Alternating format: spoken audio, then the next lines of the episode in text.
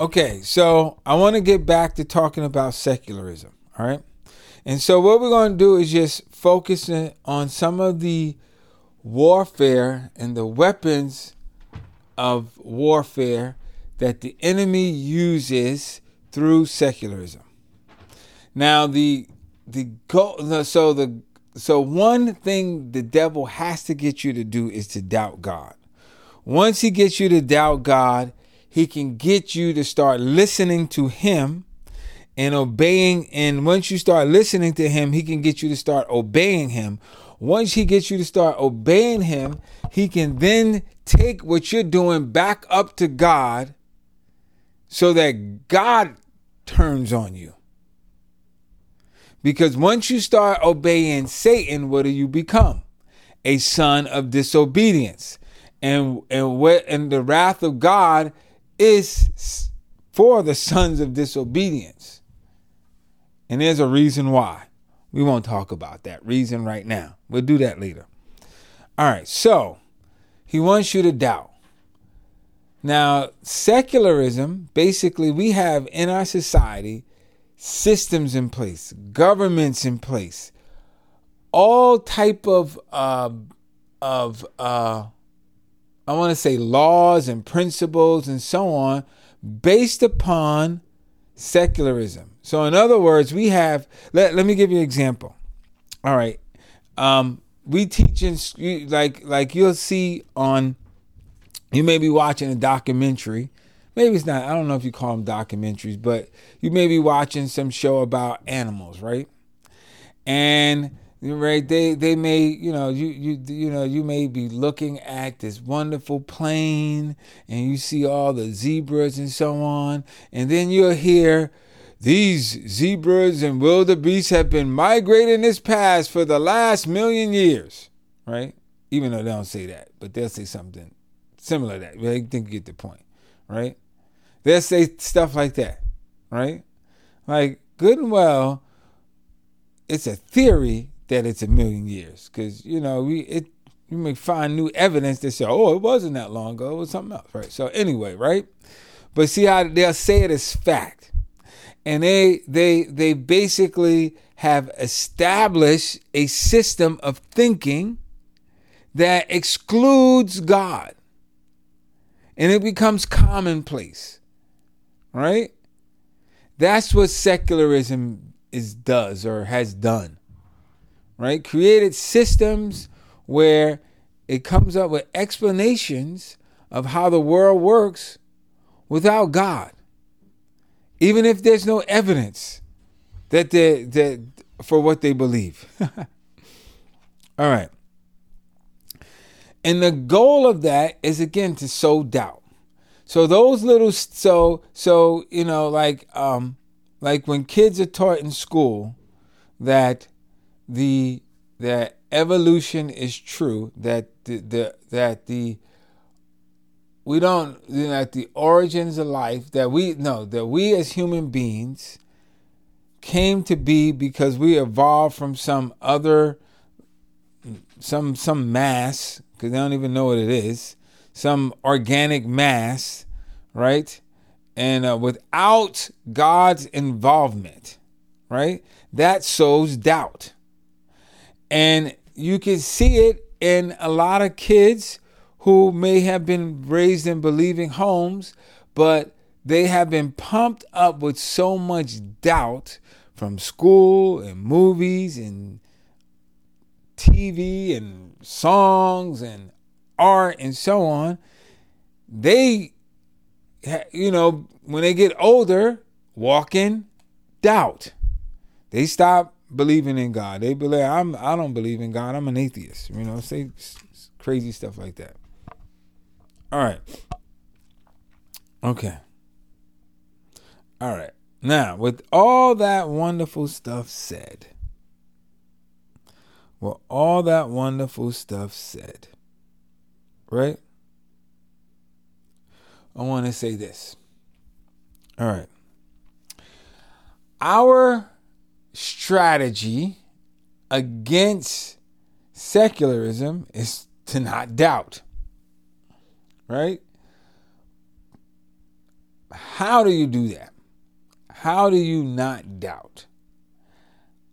Okay, so first you have to realize what doubt is because a lot of us are doubting God and questioning God and not realizing we're questioning God. Because that's how deeply ingrained the, the systems of doubt have become. Because again, you are, you live in a secular, you live in a society based on secularism since the modus operandi of secularism is doubt you have been trained in it because you just just by the fact you live in a society and the things that you have participated in the education that you have and you don't and and you don't think it's doubt you don't know that you're doubting god but you are. Okay so let's let's let's uh let's examine this. How how do you know that? All right okay. This is this is how you know you're doubting, right? You know you're doubting when when when when you when you when some when someone reads the Bible to you, reads a passage to you, and you go, "Man, I don't understand what that means."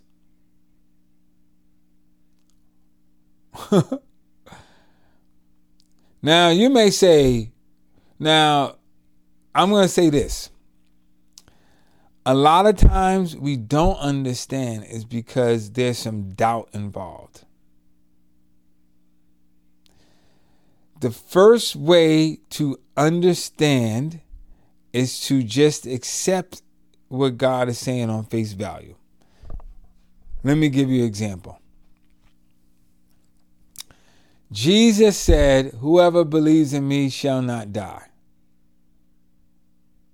He and he said, he, uh, in the exact words, that was a paraphrase. He said, "Whoever believes in me shall not see death." Right? He does say. He does say, "He who he whoever lives and believes in me shall not die." Okay. When you read that, do you go and start saying, I'm not going to die. I believe in Jesus. I'm not going to die. I'm not going to die. I'm not going to die. Most of us don't. Most of us still say, well, it doesn't mean that you won't. It just means that, you know, that um, physically you you may die, but spiritually you won't die. Okay. He didn't say that.